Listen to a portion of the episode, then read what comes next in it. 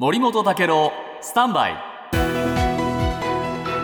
長官読み比べです、はい。えー防衛費2%へ、えー原発の建て替え議論、えーこの2つの方針について岸田首相の思惑は？というところを調べてみました、はい。日本経済新聞です、えー岸田首相はあ浜田あ防衛大臣と鈴木、えー財務大臣に、えー指示をしたんですね、えー27年度までの5年間の防衛費のお規模そして、え増額分を賄う財源確保、えこれを、ま、年末までに決定するようにこういうふうに言いました。で防衛費は5年間で必要なものは46兆円程度ということなんですけれども、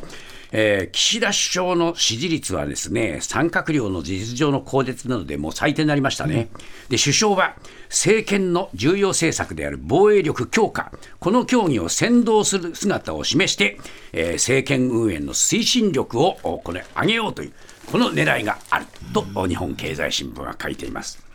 一方で原発の建て替え議論、これ、朝日新聞が今日書いていますが、えー拙速だという声も出ているというんですけれども、歴代政権、事故の反省から原発の依存度を減らすという大方針を堅持してきました。えーそして、えーこれね、安倍政権で、え原発再稼働に、えま、切り替わったんですけれども、それでもですね、え可能な限り、えー低減するということは盛り込んできてきた。